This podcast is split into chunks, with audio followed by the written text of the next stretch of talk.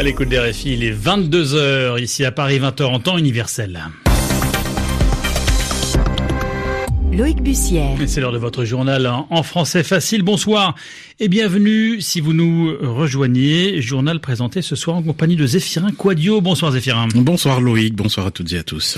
À la une, Greta Thunberg qui tense les dirigeants du monde entier à la tribune des Nations Unies. Ils n'ont pas suffisamment agi contre le changement climatique, selon la jeune militante qui a pris la parole en ouverture du sommet sur le climat à New York. Nous reviendrons aussi sur la confusion, confusion qui règne en Haïti, alors que le président Jovenel Moïse avait convoqué une séance au Sénat pour valider la nomination de son Premier ministre. Eh bien, des tirs ont retenti dans l'enceinte du palais législatif. Les détails dans un instant. Et puis la faillite de Thomas Cook, la plus ancienne des agences de voyage au monde, met la clé sous la porte. Elle n'est pas parvenue à trouver les fonds nécessaires au maintien de son activité. Le journal en français facile.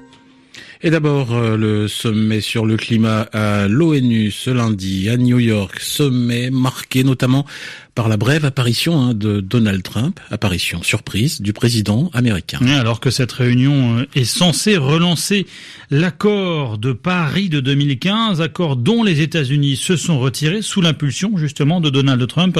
Mais plus que la présence de ce dernier qui n'a pas pris la parole, c'est le discours de Greta Thunberg que l'on retient ce soir. La jeune militante suédoise s'en est justement pris aux dirigeants du monde entier. Ils n'en font, dit-elle, pas assez pour la planète. Écoutez. Comment osez-vous prétendre que tout cela peut être résolu en faisant comme d'habitude et en parlant de solutions technologiques ? Avec les émissions d'aujourd'hui, le budget C O deux qu'il nous reste aura entièrement disparu en moins de huit ans et demi. Il n'y aura aucune solution ou plan assez ambitieux de présenter aujourd'hui parce que ces chiffres vous mettent trop mal à l'aise et vous n'êtes toujours pas assez mûrs pour dire les choses telles qu'elles sont. Vous nous avez laissé tomber. Mais les jeunes commencent à comprendre votre trahison. Les yeux de toutes les générations futures sont rivés sur vous. Et si vous choisissez de nous laisser tomber, nous ne vous pardonnerons jamais.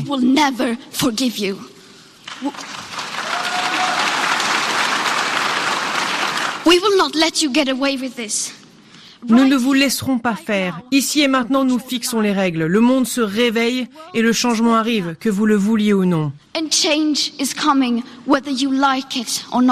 extrait de l'intervention de la jeune militante suédoise Greta Thunberg en ouverture de ce sommet pour le climat aux Nations Unies. De son côté, l'Allemagne, par la voix d'Angela Merkel, annonce qu'elle va doubler ses dépenses dans le cadre de la lutte internationale contre le réchauffement climatique. Zéphirin. En Haïti, c'est la confusion qui règne. Alors que le président Jovenel Moïse avait convoqué une séance au Sénat, il souhaitait que la plus haute chambre du pays ratifie, c'est-à-dire confirme son choix de nommer Fritz William Michel au poste de Premier ministre. Oui, selon les premières informations dont on dispose, des tirs ont retenti dans l'enceinte du palais législatif au moment où un attroupement se formait à ses abords. Deux personnes au moins auraient été blessées, et des faits qui ont entraîné l'annulation de la séance. Romain Lemaresquier. C'est un sénateur haïtien, Ralph Fétière, qui aurait tiré par accident, selon Patrice Dumont, un autre sénateur interrogé par la radio locale Vision deux mille.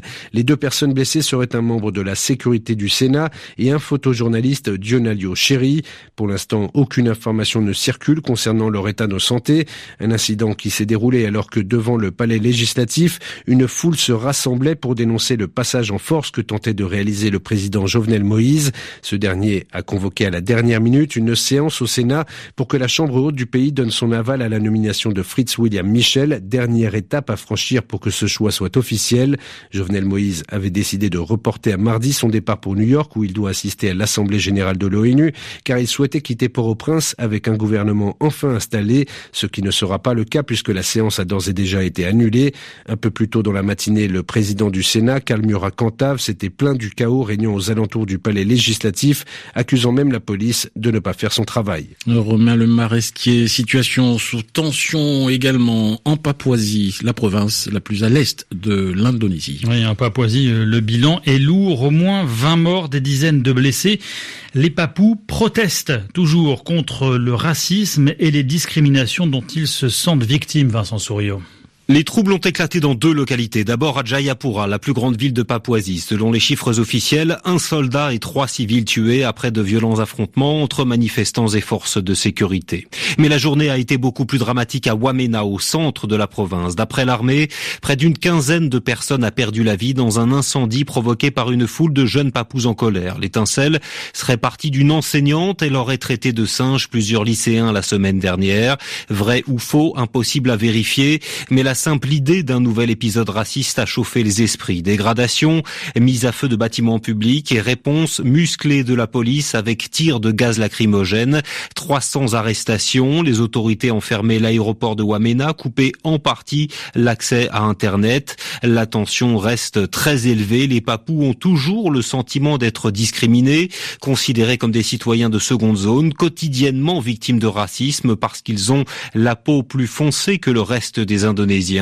Le président indonésien Joko Widodo avait fait campagne en promettant d'accompagner la Papouasie, de mieux l'intégrer au reste du pays.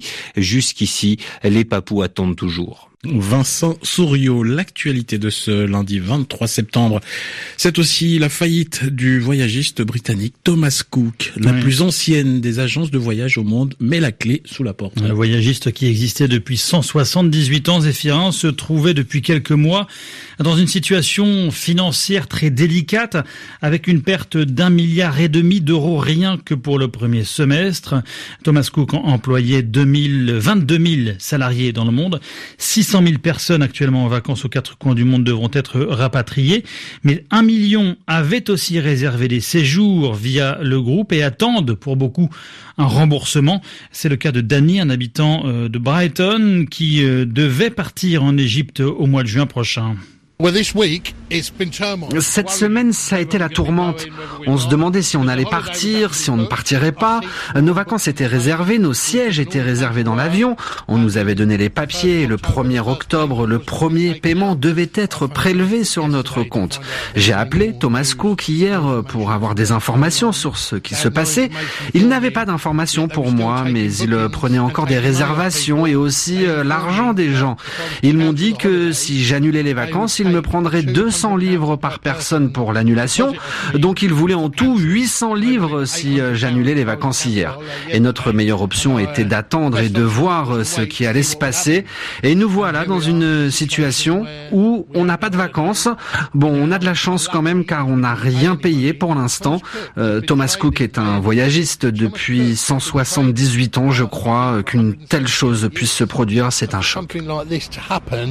It's a shock. Le témoignage d'un habitant de Brighton dans le sud de l'Angleterre, recueilli par Marion Loure. Et puis à noter également cette autre décision du tribunal de commerce de Bobigny qui place X L Airways en redressement judiciaire. Les repreneurs éventuels ont jusqu'à samedi midi pour se manifester.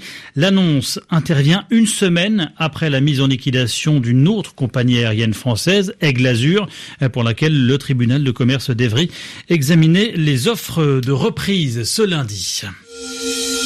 Le journal en français facile. Et l'actualité en France, Loïc, c'est aussi le procès du Mediator. Il a débuté ce lundi à Paris et doit durer sept mois. Ouais, le Mediator, c'est ce médicament antidiabétique soupçonné d'avoir causé la mort de centaines de personnes en France. Sur le banc des accusés, on trouve le groupe Servier qui a commercialisé le Mediator pendant trente-trois ans et l'A N S M, l'Agence nationale de sécurité du médicament, accusée de ne pas avoir joué son rôle de gendarme. Donc, toujours au chapitre judiciaire l'ouverture d'un autre procès médiatique ce lundi, celui de l'attentat raté près de la cathédrale Notre-Dame, il y a tout juste trois ans. Les cinq accusés, cinq femmes, sont soupçonnées d'avoir voulu lancer des attaques pour le compte du groupe État islamique. C'est le premier dossier à être renvoyé aux assises parmi la vague d'attentats et de tentatives d'attentats djihadistes depuis deux mille quinze en France. R F I, il est vingt-deux heures dix, dans quelques secondes, c'est la fin de ce journal en français facile. Merci Zéphirin Quadio. Merci à vous, c'était un plaisir. Et merci à vous de votre fidélité à la radio du Monde.